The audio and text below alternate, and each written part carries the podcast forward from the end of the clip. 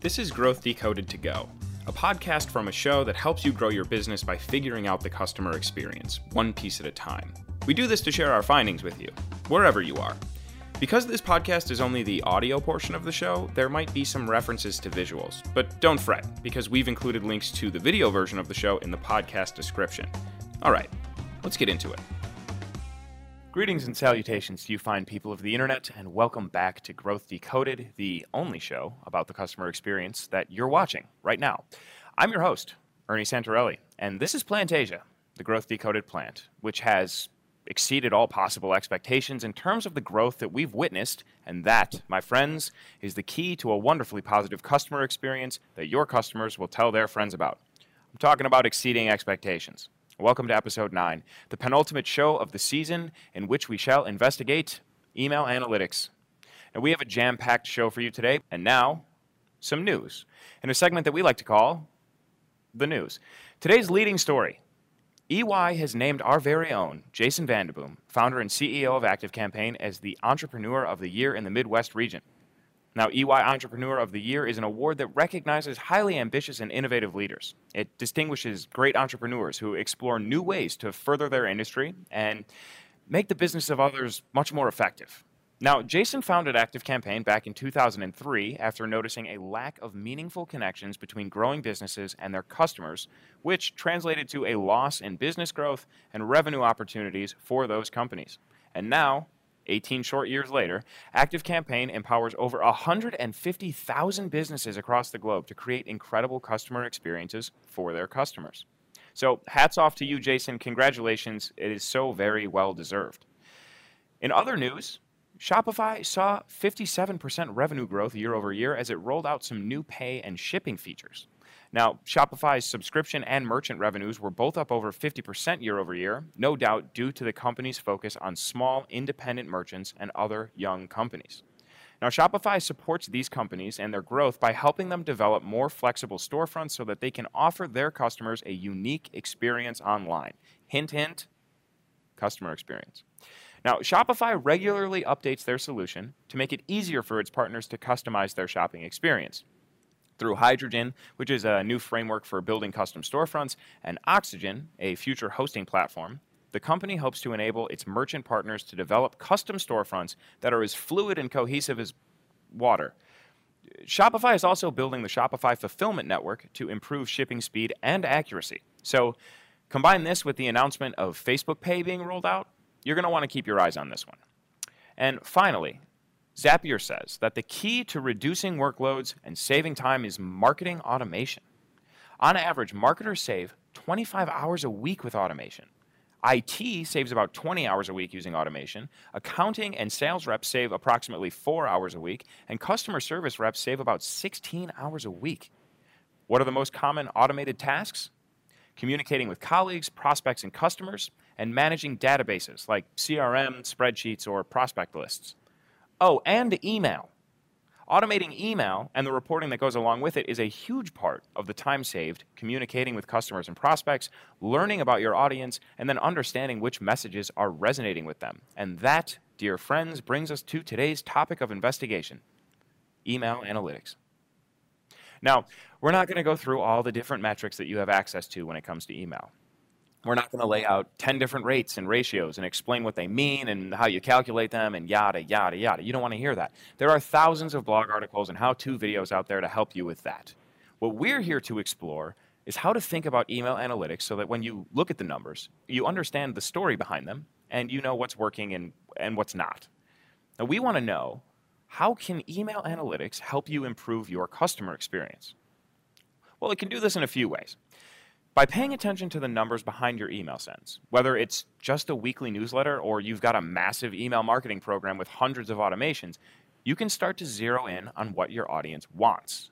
You can segment your audience and know who your most engaged contacts are and give them more of what they want. You can also know who your least engaged contacts are and send to them less frequently or remove them from your list entirely because sometimes, for some contacts, the best customer experience is just ending the ride and removing the possibility of them marking you as spam or bringing down your sending reputation with an inbox full of unread messages. Now, paying attention to your email analytics can also help you make more informed decisions that improve your list hygiene and your email deliverability. I know. I know. Some of you might think that email analytics is just code for open rates and click through rates. And you know what? You're partially right. Right? Those are two of the most common and the most accessible email metrics out there. And they tell you a lot, but they don't tell you everything. And worse, if you're looking at those numbers without the right perspective or the right context, they might not be telling you much of anything at all. Okay, first of all, let's establish what we mean here. Your open rate is the percentage of email recipients who opened your email. How do you calculate it? Well, how many people opened your email divided by the total number of emails that you sent. Why is this important? Well, your email doesn't do any good if it doesn't get opened and read. So if your open rates are low, then the information, the call to action, the uh, fill in the blank on whatever you're trying to communicate to your audience, it's just not going to happen. Your open rate could be low for a variety of reasons, rather, not the least of which is the subject line. And if you want to know how to write a better email subject line, you're going to love our next episode. But the important thing here is that your open rate sets the bar for the maximum fathomable result for your email campaign. Nobody opens your email, you're not going to get results. It's the front line, it's the first task. Now, the click through rate, or CTR as it's commonly called, is the percentage of email recipients who clicked on one or more links contained in a given email. How do you calculate it? Well, it's the total number of clicks or unique clicks divided by the number of delivered emails times 100, usually. Now, why is this important? Unless you're sending a text only email with the goal of just getting your recipients to read it and then be done with it, then you're going to care about CTR because chances are you're sending an email with a purpose, whether it's to drive traffic to a product page or an event page or a blog article. Maybe you're having a sale or you want them to go to your calendar to book an appointment, make a donation, download a piece of gated content, you name it. You're linking out to a page. Your CTR is the number of people who cross that second barrier, which is clicking the link after opening the email. Again, open rate and CTR, they're important analytics and they can tell you a lot, but why stop there? How can you go beyond these analytics? I think it's time to introduce our guests for today's episode and have them help us out. Our first guest is Elan Zusman, and he's the founder of Zigi Media, a digital marketing agency out of Toronto, Canada. So let's turn it over to Elan. Elan, thank you so much for your time today. Welcome to Growth Decoded. Hey, Ernie, how's it going? It is going well. It is going well. Uh, before we jump into today's conversation topic of email analytics, uh, could you tell us a little bit more about yourself, about Zigi Media, and uh, kind of your expertise in this space? For sure. Um, I am the founder of a company out here in Toronto, Canada called Zigi Media. Uh, we provide done for you services that help take the burden of technology and marketing off of uh, business owners' plates. As we know, like they a lot of the times they get stuck on that.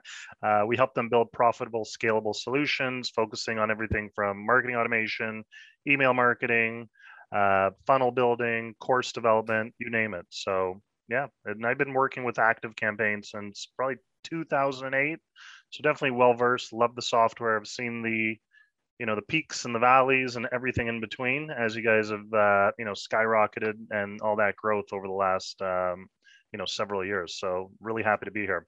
Yeah, that's wow. That's like an eternity in ActiveCampaign time. So um, great, great to have you here. Great to have that knowledge and that that time spectrum to uh, to draw from. Um, so jumping in here to to email analytics, you know a lot of the things that get talked about around these are open rates click-through rates those are you know the most common they're the easiest well maybe not the easiest but the ones that are most commonly talked about maybe the most accessible from software uh, tools like ActiveCampaign but what we're curious about is what are some metrics you know beyond those two that you might look to to to get more insights and more information out of your your email analytics and I mean, this is something that we talk with our clients about all the time. Uh, number one, we we teach them and show them how to leverage ActiveCampaign as a platform. It is typically the platform of choice that we do recommend when it comes to email marketing. Obviously, there are other solutions out there. Some of the things that I really love within the ActiveCampaign platform specifically is the uh, the trends, the trend reports. Mm. Really, kind of knowing when your audience is most engaged, because you know if you're sending emails to at 8 p.m., but your audience is more used to opening up your emails at you know 10 a.m. then you know there's a big disconnect there. Uh, for us specifically, we deal with a lot of uh, female entrepreneurs, right? And the female entrepreneurs that target, you know, tired and stressful moms in the health and wellness space. And let's face it, women and and moms who are stressed out are typically not that you know tuned in at you know nine to five where you know maybe an 8 p.m. is a bit more of a better time to send. So I think it's very important to maybe sometimes take a step back. Obviously, open rates, click-through rates, super important, but also looking at like the bigger picture of what you're trying to accomplish, and also defining who that ideal client is and give you a real um, advantage when it comes to kind of structuring your marketing and specifically email marketing campaigns.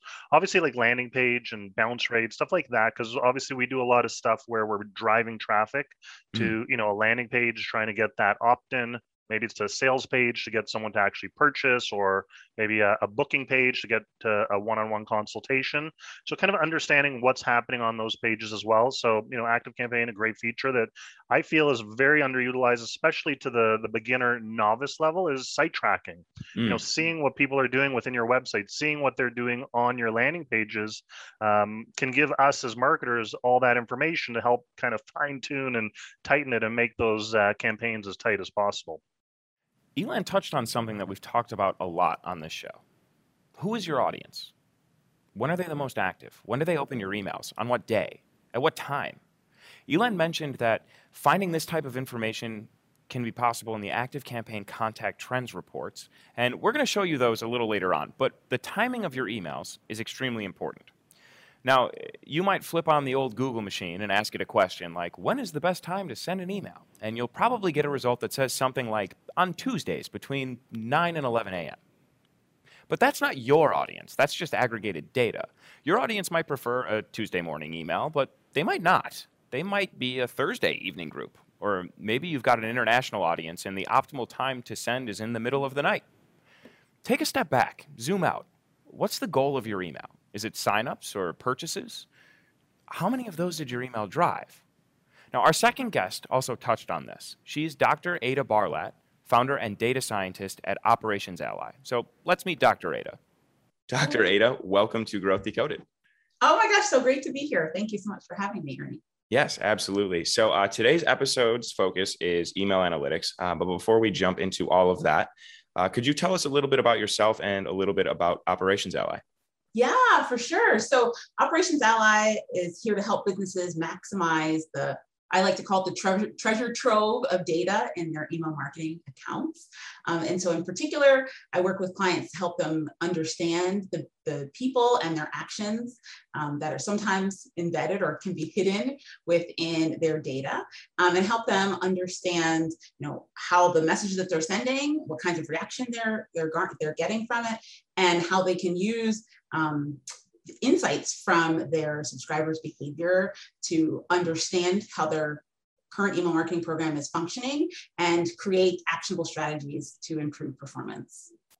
Okay, based on everything that you just said, you are like the perfect person to be talking yeah. to for this topic. So I'm very excited to get into this. I was um, excited for the invite. I was like, I'm in.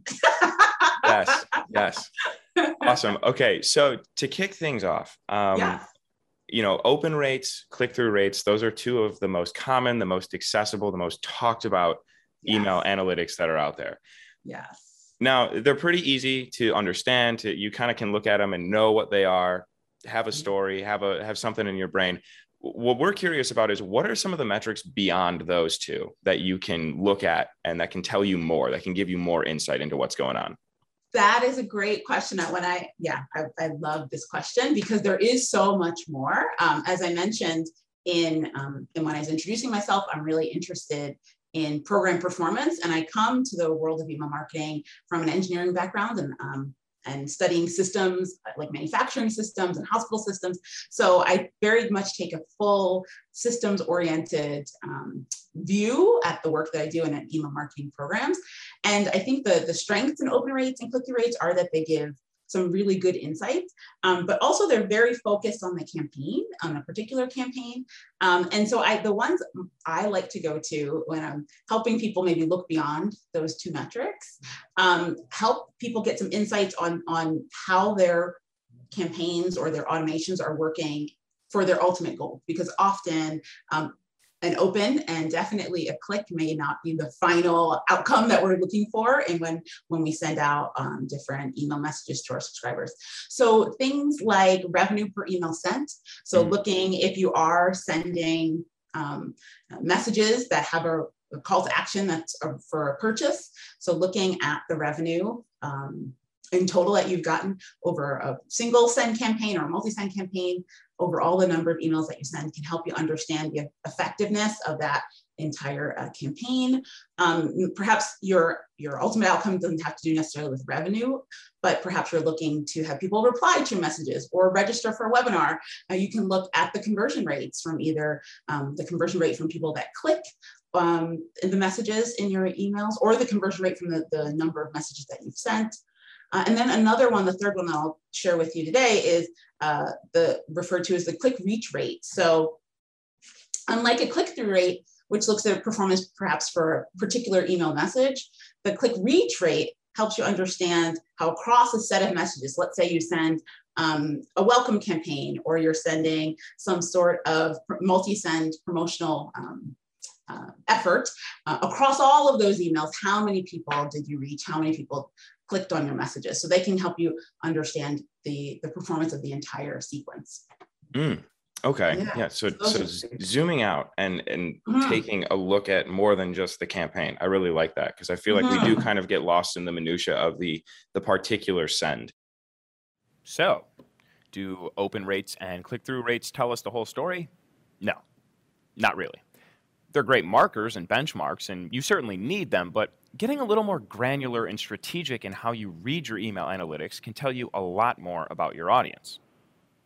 Now, this makes it easier for you to segment your contact list, to tag them by interest or by engagement level. It helps you figure out when is the best time to send to them. It helps you figure out the revenue that you can generate with an email or with a series of emails. All right, finally, let's hear from our third guest. He's Mike Donnelly, the CEO of The Seventh Sense. Mike, thank you very much for your time today and uh, welcome to Growth Decoded.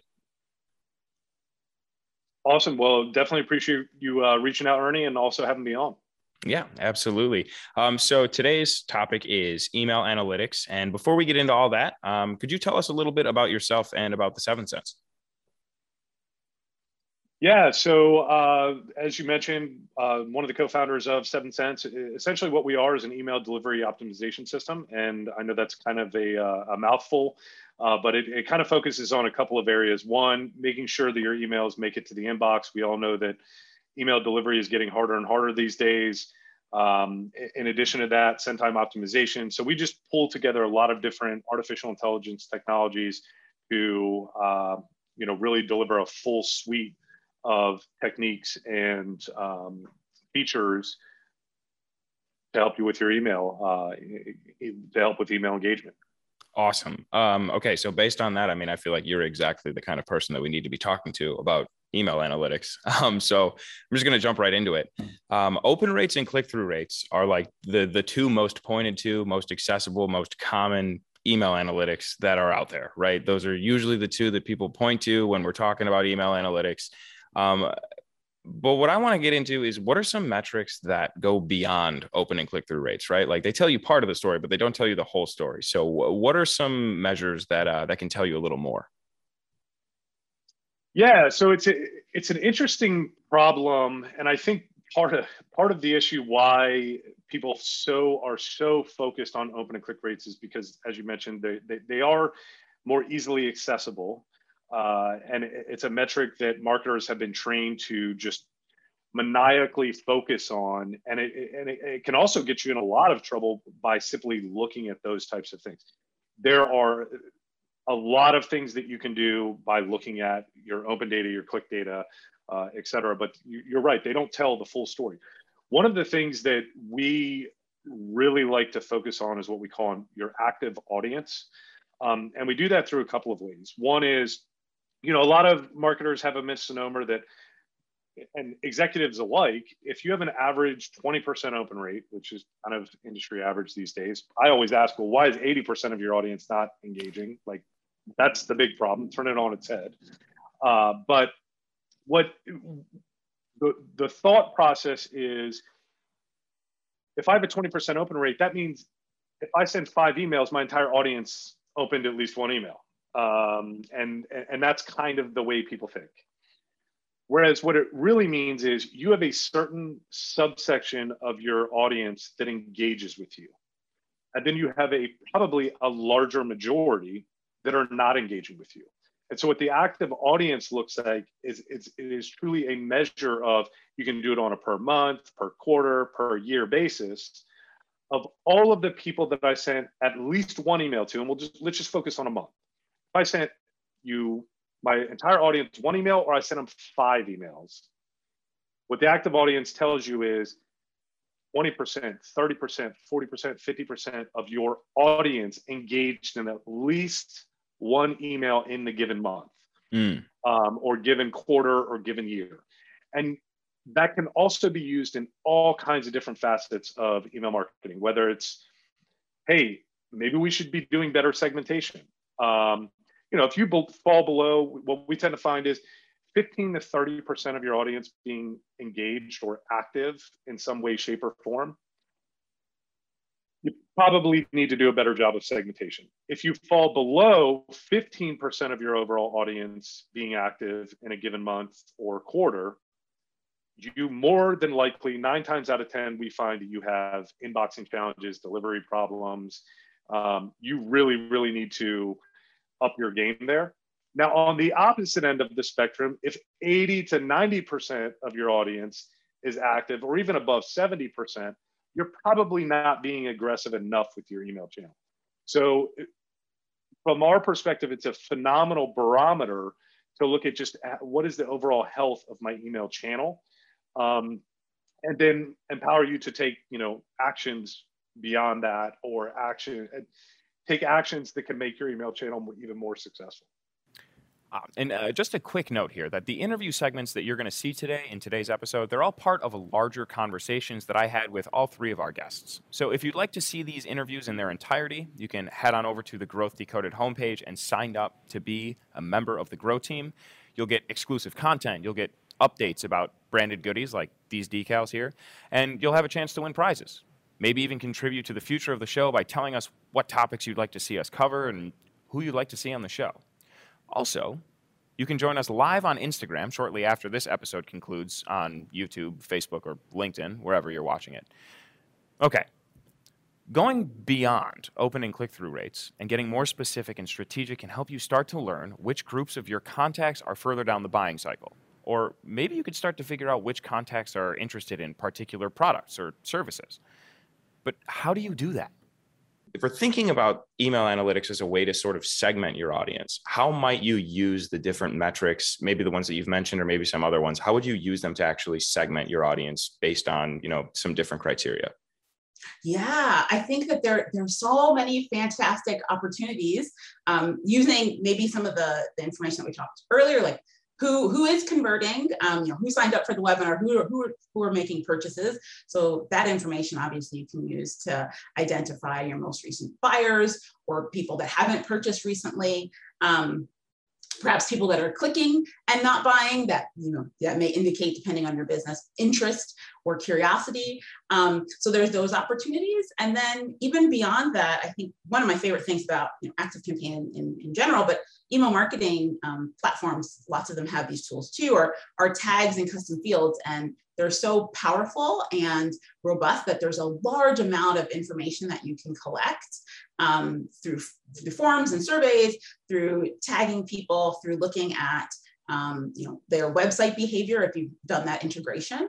And you can use that information also to you know, segment and identify um, you know, where people are joining your list from if you're tagging or if you're using a custom field that says, you know, whenever a new subscriber comes in, there is a, a, a tag or a custom field that this is where they came from and you're storing that information.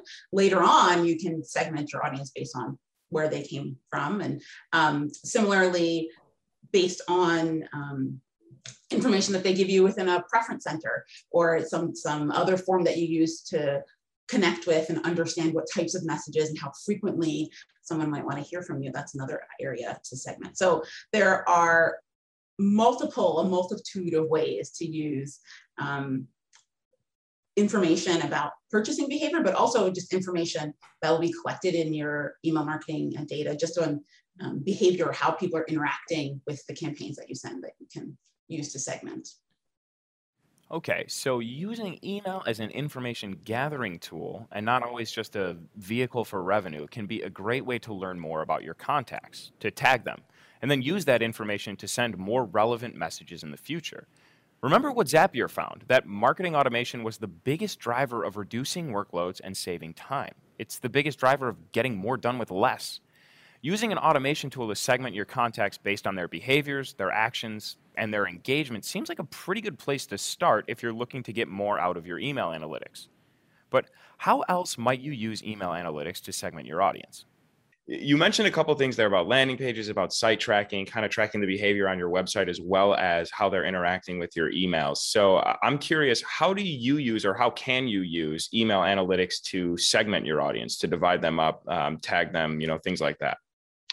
I mean, like everything, like the way that I tell our clients is that your email list is more or less like a plant, right? And if you just kind of like, you know, like the plant behind you there, if you just kind of let it go and you don't kind of nurture it, you don't give it some love, attention, sometimes you have to cut some of those leaves.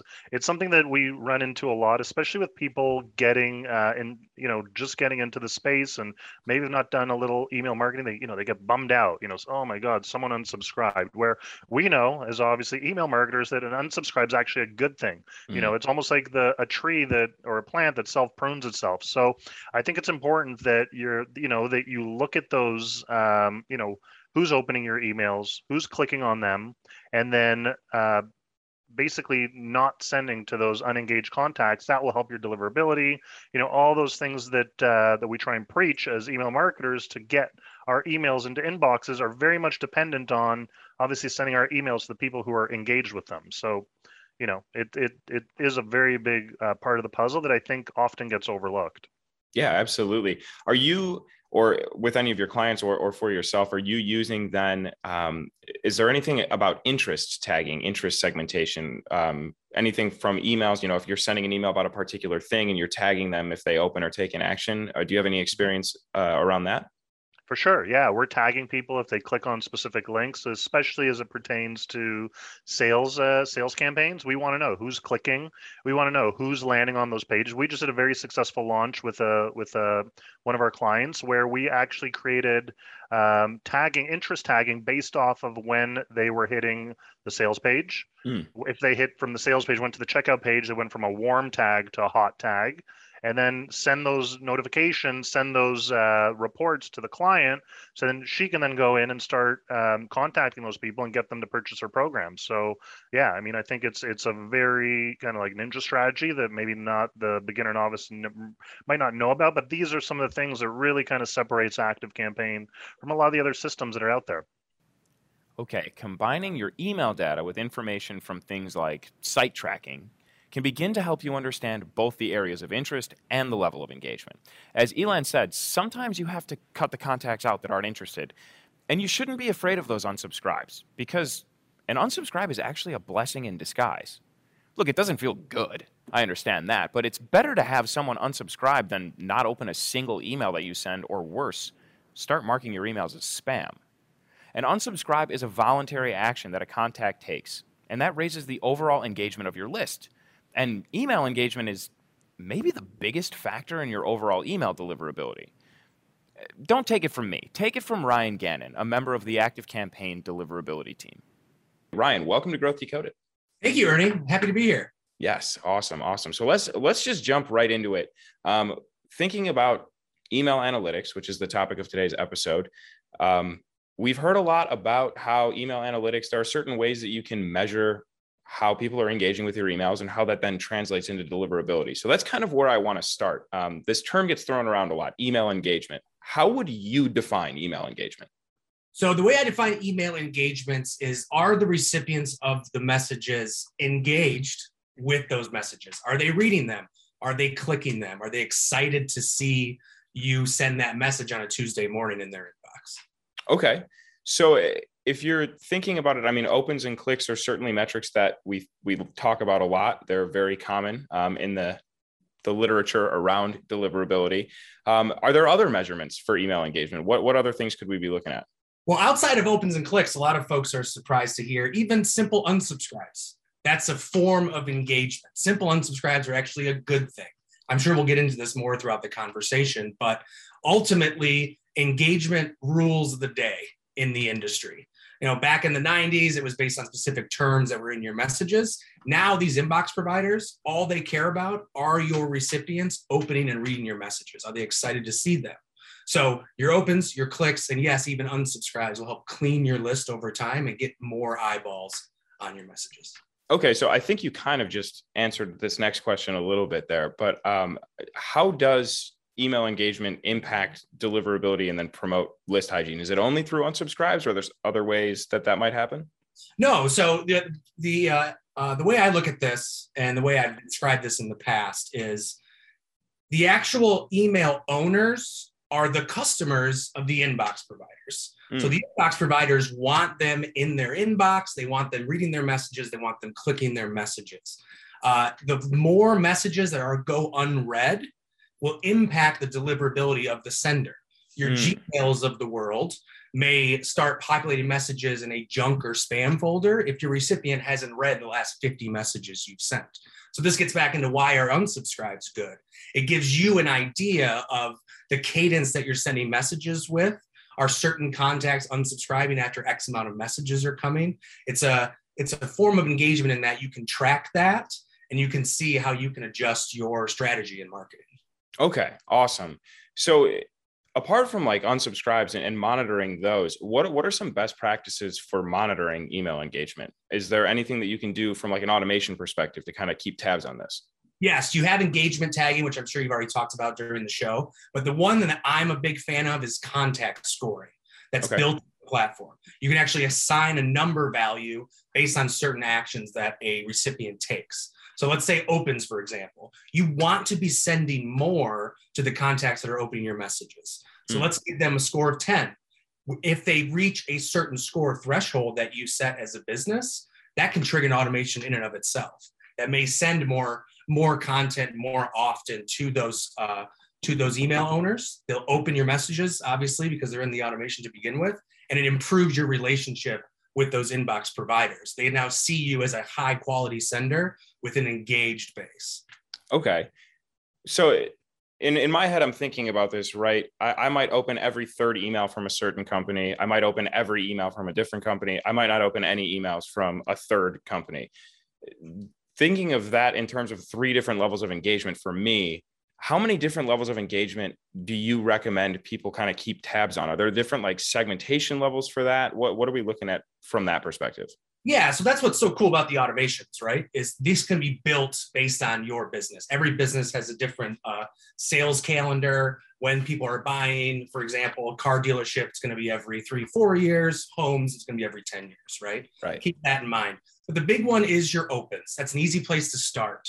So the one, the folks that are opening your messages, you want to send more often to. And the folks that are not opening your message over a period of time, it may be time to consider letting them go, unsubscribing them. definitely want to start sending a lot less to those contacts, or you'll risk your reputation with the inbox providers. Gotcha. So at a certain point, it's it's just worth kind of you know cutting ties and, and removing them from the list because they're going to do more harm than good. What what is the sort of the time frame for that? What do you recommend? Well, I think there was a recent study that came out uh, that Google released uh, that says, you know, after six months, if they're not opening your messages, we're likely going to throw them in the junk. Mm, so okay. Keep in mind. Now, that being said, every business is different. All the sending cadence is different. Um, but that's something that needs to be taken into consideration over the long period. These unengaged contacts that aren't engaging with your emails, it may be time to let them go. All right, now we're going places. Using automation to track contact engagement can work as a self cleaning tool for your lists, and that helps you improve your deliverability over time. And it helps you figure out who to send more to and who to send less to. I mean, it seems like a pretty good automation strategy to incorporate into your email marketing program. And this reminds me of a recent question from the ActiveCampaign community, which means it's time to send it over to Tim and Molly for this week's installment of our customer evangelist Tim and community manager Molly answer questions from the ActiveCampaign community you lose 25% of your email subscribers every year. Email unsubscribes aren't the only way for you to lose subscribers. What about contacts that stay on your list but stop interacting with you? These people are ignoring you, and you might never know it. Hi, I'm Tim from ActiveCampaign. And I'm Molly from ActiveCampaign. Today we're going to answer a question that asks How can I identify all the unengaged subscribers? The first step is to define what we actually mean by unengaged subscriber. And the way to do this is by looking at your buyer's typical buying cycle. A business that sells to their customers twice a year is different than a business that sells a monthly subscription service. It's important to understand who your unengaged subscribers are because they actually have a massive impact on your email deliverability and overall conversion rate. You can try to increase engagement with those subscribers, but there comes a point where that's probably not going to happen. Engagement isn't just limited to opens and clicks in your emails.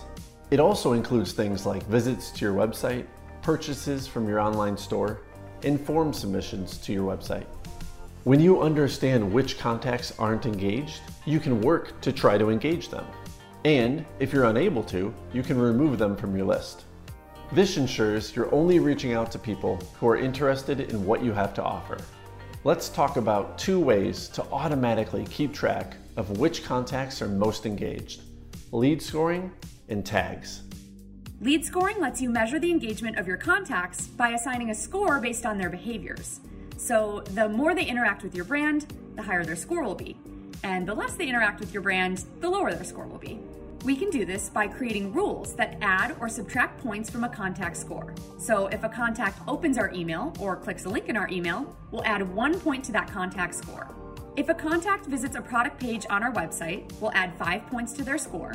And if they make a purchase, then we'll add 10 points to their score. Some of these actions are more impactful than others. For example, opening an email or clicking a link in an email doesn't signify as much intent as visiting a product page or purchasing a product. We'll set the email open and email click rules to expire after a month. This way, we don't end up thinking that contacts who open our emails once or twice but never purchase are engaged contacts. Another way that we can identify unengaged subscribers is by using tags in an automation. Let's create an automation that's triggered when a contact visits our product page, makes a purchase, or submits a form. First, we'll add the tag engaged to the contact. Then we'll add a wait step that waits 21 days, after which we'll remove the engaged tag and add a not engaged tag. Whenever contacts enter this automation, they'll be tagged as engaged. As time passes, if they haven't engaged further, they'll eventually be tagged as not engaged. All right, there we have it. We had a question from our community that we were going to answer. And, and we, we did. Thank you, Tim and Molly tracking engagement is great. And it's something that you'll want to set up ASAP because unfortunately you can't go back in time to track who opened what, when, and how many times. So, getting your engagement automation set up is extremely valuable to you as an email marketer and a digital marketer in general. And once you do, you'll begin to get a much more in depth understanding of your contacts and your audience. You can then iterate and explore other actions and behaviors that qualify as engagement activities to get a, a full understanding of how your audience interacts with your business online. But how did Dr. Barlatt and Elan think about engagement? So to that point about how people are interacting with the emails and the campaigns that you're sending, they can that can you know either be they're engaged or they're not engaged. Mm-hmm. So how I guess how do you define email engagement? Um, and and what do you look at in terms of like who is an engaged contact versus who is an unengaged contact? Yeah, well, I think that this is an interesting question. I, I should also start with it depends, as we said earlier. Um, and I think it depends on a couple of different things. It depends on um, obviously the the subscribers behavior which you, you spoke to but then also your intention um, as the business and your behavior. So, how often you're sending a message. So, some people like to, some clients that I've worked with like to say, like, oh, if, if someone hasn't in, um, clicked or hasn't um, visited our website or um, you know, if your tracking opens opened in a certain amount of time, I'm going to label them as not engaged. And that could be perfectly fine for your business. But my next follow-up question is how often are you sending messages? Right. because if you're if there's this there's this um, interaction when when you're looking at engagement to both what people are doing, but also what you're doing. And so I find find that that's where the it depends really comes from. And thinking through um, you know, how often am I engaging or how often am I reaching out is probably a better word with, with my subscribers? What kind of campaigns am I sending? What kind of automated sequences do I have people going through? How frequently are they hearing from me? And then you can look to see, okay, based on how frequently I'm sending out what makes sense for our business. Some businesses, you know, have very long sales cycles. And if you know someone reaches out to you and a year may pass, they may still be a very hot lead. um, and other businesses, you know, their sales cycle might be hours. And so it really does depend on the nature of your business, how frequently um, that sales cycle, the duration of that typical sales cycle, as well as um, that person's behavior based on what you're sending out.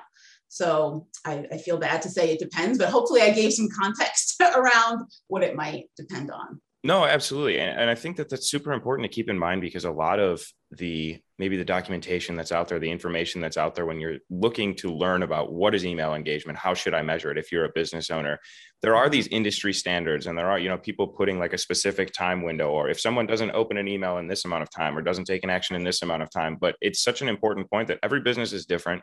Buying cycles are different. Email sending yes. cadence and frequency is different. It's it's very important to keep in mind and look at it through that lens. So yes. I know that this is going to depend as well.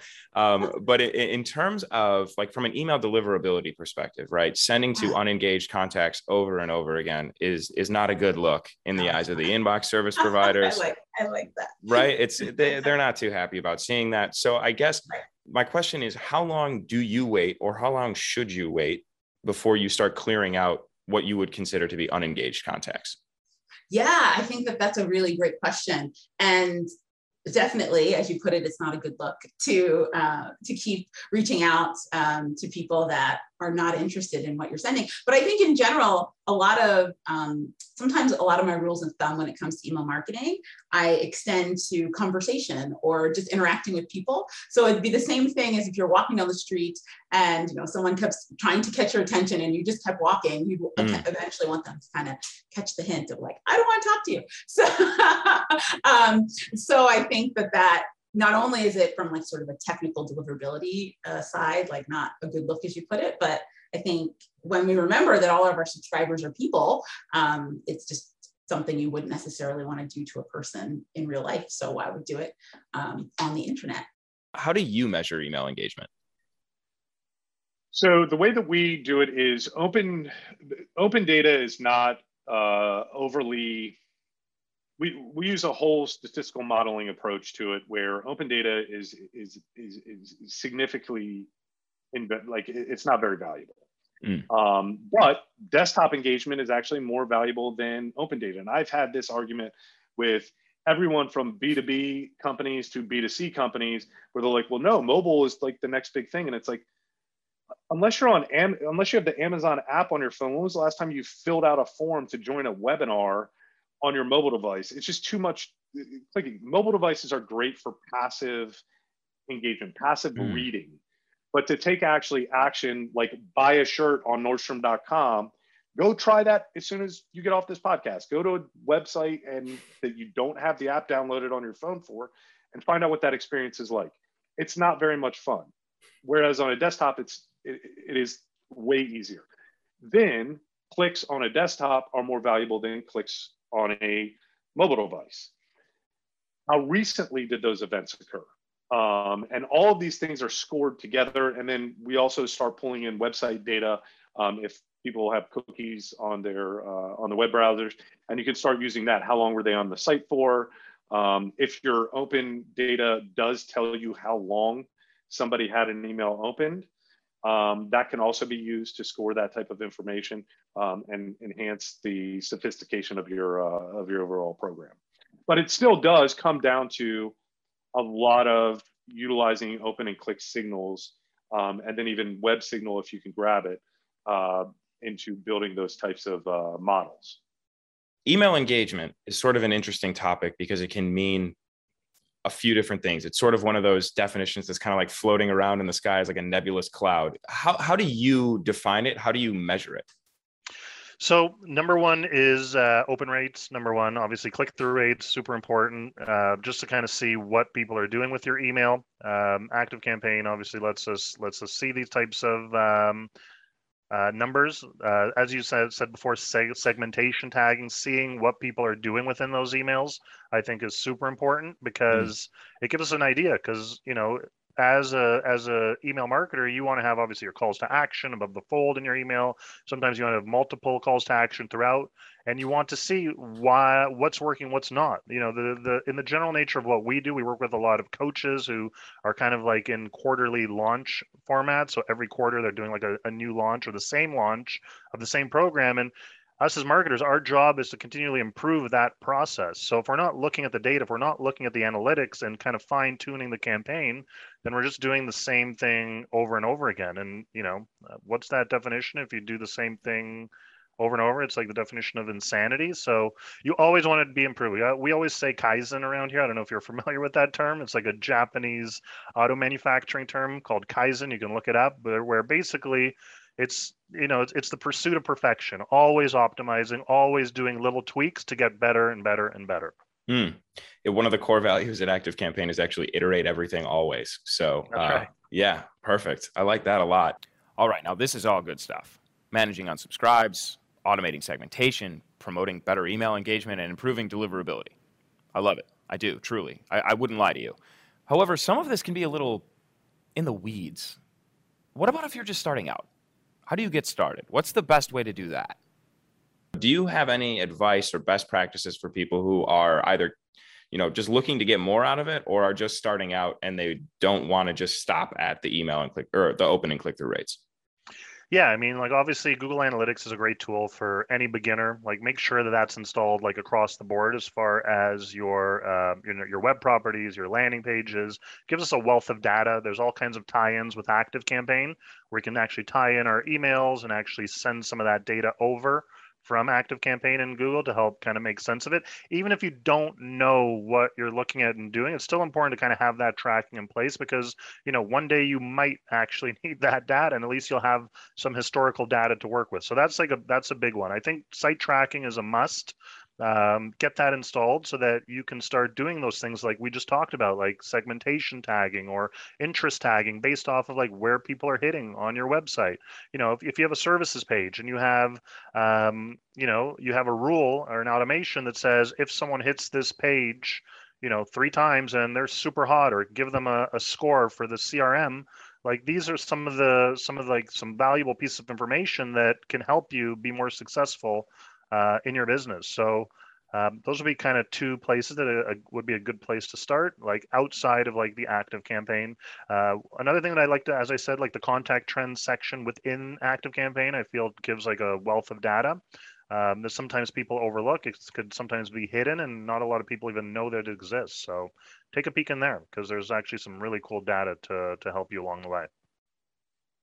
So there's a couple of things. Um, I mean, obviously, whatever email service provider you're using should uh, provide you with some deeper analytics that you can look at as far as segmentation is concerned, and then really start testing. Um, don't try to boil the ocean at first, and I'm going to try all these different things. And I think in the one of the challenges that I think marketers and or actually all of us as humans is some people are always looking for the silver bullet um, and I, am here to say that there is no silver bullet that exists. Um, like when people are like, well, how often should I send email? I'm like, I don't know. Like, I don't know how often you send email. I don't know what your audience looks like. I don't, what time of day should you send your email? Like, those are all those silver bullet things. They, they, they just don't exist. Right. But the data behind getting there and optimizing for different outcomes does exist.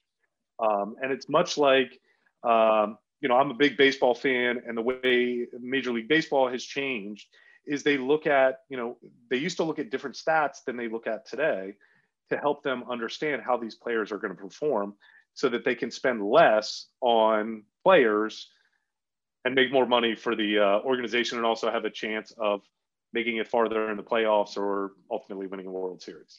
Um, so there's, but to your question of like, where should I start? Um,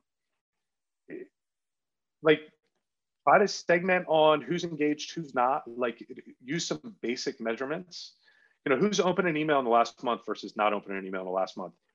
Create two different lists and send two emails to those lists and see how they perform.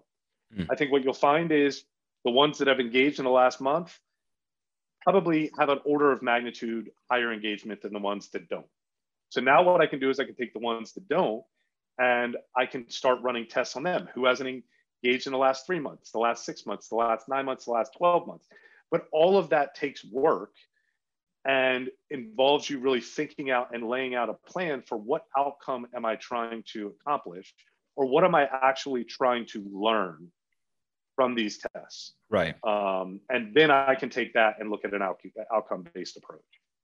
If we have someone who is watching and you know we t- we talked a lot about open rates and click through rates maybe that's all they've been looking for but they're looking at their data they're looking at their campaign their performance reporting and they're saying you know I wish I could get more out of this but they don't really know where to start.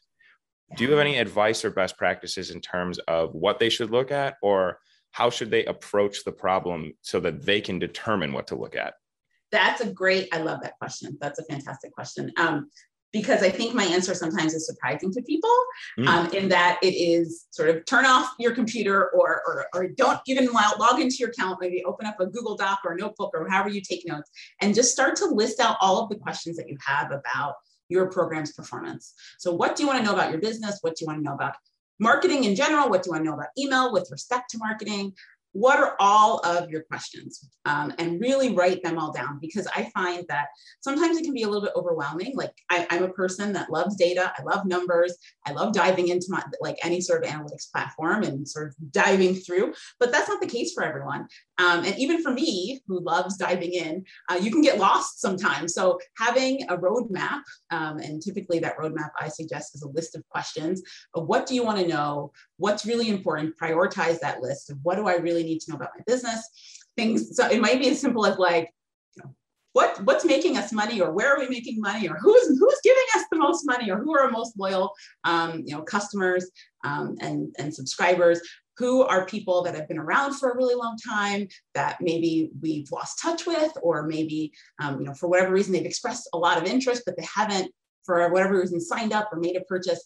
Um, so many business owners have those types of questions and people working in organizations have those types of questions so write them all down and prioritize them and mm. then once you do that you can then you're armed with a priority list that you either can log in to your account and dive into the analytics section or even you know sign up for some supports lessons or ask send a report request and ask you know, how do I get access to all of this information? And I find that that's the most powerful approach because it really helps you not necessarily get lost in the array of numbers and all the different ways that it can be presented, but it really ties your numbers into what's important to you, which is the answers to your questions. Um, so that's the first step. And then the second part is to make it a practice. So um, sometimes, again, it can be intimidating, and sometimes we all just get really super busy sending out the messages, making sure that things are ready um, and ready on time. You can just sort of send them and not necessarily look back at how they performed. So get into a practice of um, revisiting those questions over time, or maybe even setting up a dashboard, someplace where you can go and, and monitor the answers to those key questions that you have. Take a look at the data that's available to you, including the trend reports. Again, more on those in just a few minutes here. And, and get specific about the, about the problem that you're trying to solve. You, you have to have an aim. You have to know what you're looking for because if you don't, you'll never find it.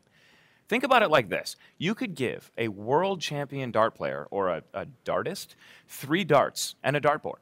But if you were to put a blindfold on them and tell them to hit the bullseye, they're not going to hit it. They don't even know where it is. Now, this happens all too often, and it's a common mistake when it comes to email analytics because there is so much information that you could use. So much data is available to you that it feels overwhelming, or it's a long detour down a rabbit hole to nowhere you don't know what to pursue. So you turn back to what you do know, which is the open and click through rates, and you just wish they told you more. What are some other common mistakes? What mistakes have our guests seen or committed that we might be able to learn from?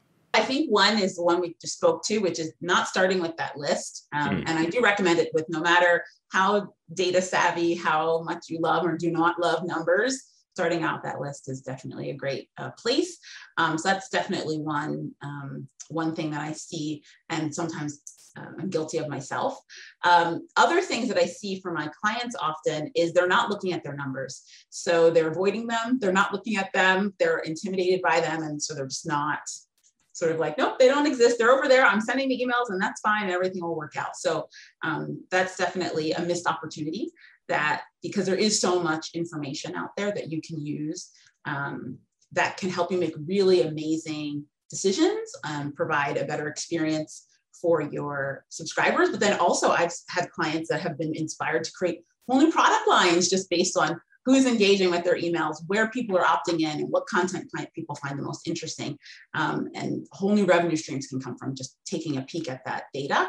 Um, the next is focusing on metrics that are not tied to your ultimate goal. And this happens much more often than I would love for it to happen. And the risk here is that you're, you're optimizing your, your process, you're optimizing your email for something that isn't tied to the end goal. So for example, you may spend a lot of time and a lot of energy working on, you know, the perfect button or the perfect, you know, subject line and tweaking how your name shows up in the inbox.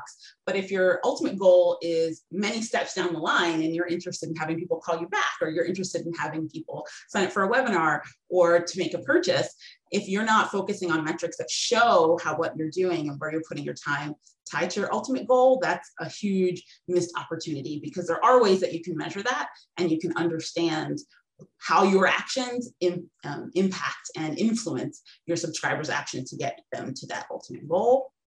Um, and then the third mistake that I often see are people sticking to standard reports. So I think standard reports are great. Um, I think they're helpful. They are there for a reason. They can give us an overview of how our campaigns are working. But again, tie, tying your back to your questions, figuring out how your specific business runs, um, and setting up either uh, some custom reporting or identifying different ways that you want the information presented for your business can be really powerful. Um, and so those are the three mistakes. What are some uh, of the, the more common mistakes that you see when it comes to deliverability that you might be able to, to point out and, and have someone maybe avoid? Yeah, here's the biggest one. You're holding on to contacts too long. Mm. And I get it. It's hard to cut that relationship off. It's hard to say goodbye. But if in, in the reality of it is about a third of any business's lists will churn over over a year. And that's something that the successful senders embrace that. Uh, ultimately, you want to have a great relationship with your contacts. And if you're ringing their doorbell or knocking on their door every day and they're not answering, they obviously don't want you at their front door. Think of it that way with you. All right. You you heard it here first. Don't don't hang on to the unengaged contacts and uh, use automation to track the engaged contacts in the first place. Yes, awesome. let the, let the platform do the dirty work. That's what I always say. I think, look, I think there's a big emphasis in open rates and click through rates, but it's not the end all be all. Okay. Right. I think that is probably the biggest one is that, you know, people see, oh, my open rates are not good, but maybe your conversions are, and maybe you're just sending to the wrong subset of your list. So, I yes, they're important. They give you kind of like the overall picture of what the general health of your uh, list is but in general like what is like take a step back and ask yourself what that goal is because you know you might have like low open rates or low click through rates but maybe the people who are kind of clicking through are taking that next action whether it's like you know purchasing on your e-commerce site or opting in for that freebie or signing up for that info session webinar or purchasing that program. So whatever that that step is like you can't it, here, here's a here's a quick story. So um, we're, we're up here in Toronto, Canada. You're in Chicago. So, as you know, hockey is massive. Okay. So, we brought in this manager. The Toronto Maple Leafs are like second to God, all right, in Toronto when it comes to like level of importance, kind of like where football is and baseball for you guys. And they brought in this manager, and this man, this this this guy's young, he's slick, and he's all about analytics. But like sometimes analytics doesn't give us the the full story, especially when it comes to sports. Like he's built this team all around analytics, but it's the intangibles, it's those things that sometimes analytics can't pick up on. So yes, I, it kind of goes counterintuitive to what I was just talking about that the data will give us, but sometimes there's those other factors that uh, that are not they're kind of hidden within the data that we got to kind of as a marketer and as a successful marketer you got to kind of pull out to get people to take that action. Does that analogy make sense? I hope I didn't go go too far off the track there. No, no, no, it definitely does. Keep your overall goal in mind and don't get too lost in the data or bogged down in evaluating every open rate or click through rate. And this is timely advice given a recent announcement from Apple regarding their new iOS 15 software update. Now, in this update, Apple has let us know that there will be some privacy enhancements as they pertain to email and the data that is shared from email inbox user to email service provider. With this update just around the corner, there's been a lot of speculation around what it means and what happens from here.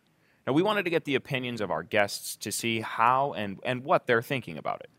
Um, and I'm curious to get your thoughts on on the the software update and and the implications of it as as it pertains to email analytics. There's a lot kind of going around, a lot of speculation, a lot of conjecture, but I'm just curious to know um, if you're thinking about it and what you're thinking about it. For sure, for sure. I think there are potentially huge impacts um, there. And so for me, on, on, on my focus area, which is email marketing performance, I think there are two things that come to mind. Uh, the first is something that I've said a couple of times in this, this interview, but it's a really great time for us to focus our measurement on our ultimate goal. So now with these changes, open rates, there's lots of things that could happen to them, but I think we could label them as unreliable um, and maybe not as a great of a metric, something that we want to rely on as, as much as we have in the past. And so if your organization is someone so, somewhere that um, doesn't have the open as the end of the journey. It's not the ultimate goal for someone just to open your message. You want them to do something else. Now's an opportunity for you to start looking at collecting that data and understanding the data further down in the customer experience um, in the journey. So that's a that's one opportunity that you can use to maybe expand your perspective on your email analytics as this one metric, the open rates may become less reliable. There are others, and we spoke about some others earlier today that you can start to collect and compare your subscribers and your campaigns. Um, and then the other opportunity that I'm seeing for the work that I do in email performance is first party data. So there's a lot of opportunity to collect first party data. And if people are not familiar, uh, first party data is information that you collect directly from your subscribers with their consent. So it's information that you ask them, their name, perhaps a phone number, you know, um, all sorts of different information, what, what types of topics they're interested in. You can collect, you can ask through forms and surveys, all sorts of things. And people willingly give over this information to your organization with the hopes of getting, uh, you know, a better experience. And I think a comprehensive first data, first party data strategy can help you provide personalized content. And people talk a lot about that in the email marketing world. But there's also ways that you can begin to analyze that first party data to look at, you know, for example, the distribution of people's preferences on your lists or you know where are people opting in from on your list? What what webinars are they the most interested in? What are people getting most excited about and what you're sending them? And then you can use that first party data to help you quantify and understand the subscribers process. So how mm. they move through all the fabulous content that you're sending um, and use that information also to improve your program and hopefully help more and more people achieve that ultimate goal that you've set out for your program.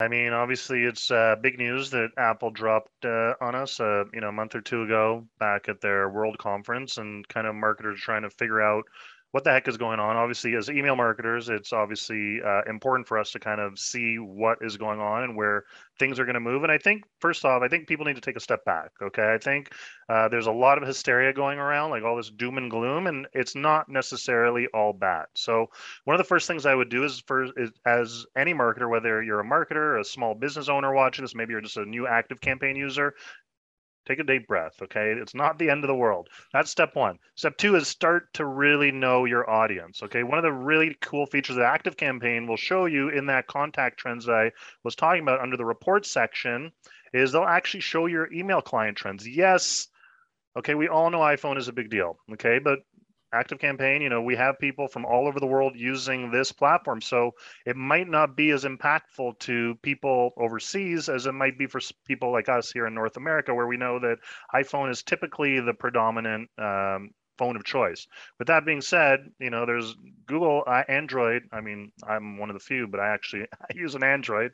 Don't judge. Um, there's a lot of people that still use Android. So it's it's it's important to understand that this does not affect people who use Android. In fact, it doesn't even affect people who are even using like the Gmail app or a different app on iOS 15 that uh, that they have installed in their app. So it's like for like really the people who have like the Mail app that are um, that are going to be in play here once this iOS 15 gets rolled out. There's a lot of moving pieces. We don't know what is going to what or when it's going to be. Like there's been, you know, some bloggers and, and people who have got early access that, you know, Apple has made it their, you know, their mission to kind of like make privacy uh, one of the uh, forefronts in their new uh, operating systems that they're launching out to their to their user base, which is respectable. But for us as marketers, an ActiveCampaign, this obviously throws us for a bit of a, a curveball. So some of the things that we can be doing is number one is knowing, as I as I was alluding to before, what are your users using? Like maybe that you have a large like i started looking through all of our clients like some of our bigger client accounts. I'm like okay i need to start seeing where what are their email client trends? And i was surprised to see that the majority of them are actually using gmail as like their uh, predominant uh, email client. So that was a bit of a surprise for me personally. I think it's important number one to do a list clean now like know who your engaged contacts are. Set those baselines. So set the baselines now. Know what your open rates are general across your different subsets or your different segments and your different lists so that you have something to compare to so that you when this does get rolled out in september october november who the heck knows you have something that you can actually work with and actually make sense. If you go into this blind then you might get you know you might get that right hook out of nowhere that you don't see coming but it is important that you take steps now just to be prepared and one of the biggest things i would say as i just alluded to set those baselines so that you know kind of what you're working with and how big of an impact this might have moving forward. We had mentioned kind of like not getting lost in the the opens and, and the click throughs. Um, as far as like where you actually can go if those were to get removed in in a significantly impactful way, what were the what would be the analytics that you would start to look for? What would kind of be your your plan to to work around that? I mean, UTM tracking is a good one for like some of the more advanced users with Google Analytics, looking at your landing pages, looking at the the bottom line, like how many people are actually making it to that sales page, like how many people are actually going to your website, how many people are actually um, taking action. Because at the end of the day, an email is meant, for the most part, if it's not just informative for people to take action to do something. I mean, right. that's how we look at that's how we use uh, email with ActiveCampaign or any email system probably 95% of the time. Like we want to get that click. We want to see what happens. We're trying to push and get them to t- take action. And typically that action is not like email is just the the the vehicle. Like usually there's that whole other ecosystem that you need to be focusing on. So don't get too caught up on the open rates and the click-through rates. Look at what the the the main objective is and then you, you can you can definitely get a clear picture as far as what's going on as far from a marketing standpoint. One i'm i i'm a little bit frustrated at it mm. that apple's taking this stance because it's big tech making that decision. However i'm also incredibly happy about it and the reason why I'm incredibly happy about it is for far too long, marketers have relied too much on OpenRate. And they don't really understand the back end of what an open, how it works, um, where it's coming from, et cetera. So the the plus for us as a company, you know, one of the things that we do analyze is open data. Um, but as I mentioned far earlier on, we've always pushed down opens coming from mobile devices. Now, I do realize that if you're using um, a Mac and you're using their, uh, Apple's native mail app, you're going to start potentially losing signal from there. So that that's the one bad area that I that I see as a challenge for for marketers. But the signal coming from mobile devices is not a very valuable signal. It's a, uh, to me, it's it, you can you can't even get signal through the noise um, from from those uh, from iOS devices uh, when it comes to uh, the mobile. Um, two, people have to opt in. So when you update your phone, there's going to be people that said no. You know, I I don't really care about my privacy. You know, how many people from Facebook just were like, no, just do what you were. You know, keep doing what you were doing. Right. Um, you know so, so it's it's not all doom and gloom for, for us as a company we're actually viewing it as a huge positive because we've always felt that that open signal was was junk Um, and so, therefore, Apple's making the decision for us just to throw out the junk. Um, two, I think marketers are going to have to start relying on a, a click. You know, clicks are not going away with with this. Um, now, whole nother discussion of Apple allowing you to do like burner email addresses um, with uh, with with this update. But if somebody's truly engaged or value values a brand, I don't think people have a problem giving you their real email address. Um, but the I think what marketers need to start really thinking about is how do I get real engagement signals? How do I get people to click through? Am I actually creating valuable content for them? We all love to talk about, you know, we're getting valuable content for everybody. And but the, the simple fact is your content is for some of your audience and some of it is just it's not for them.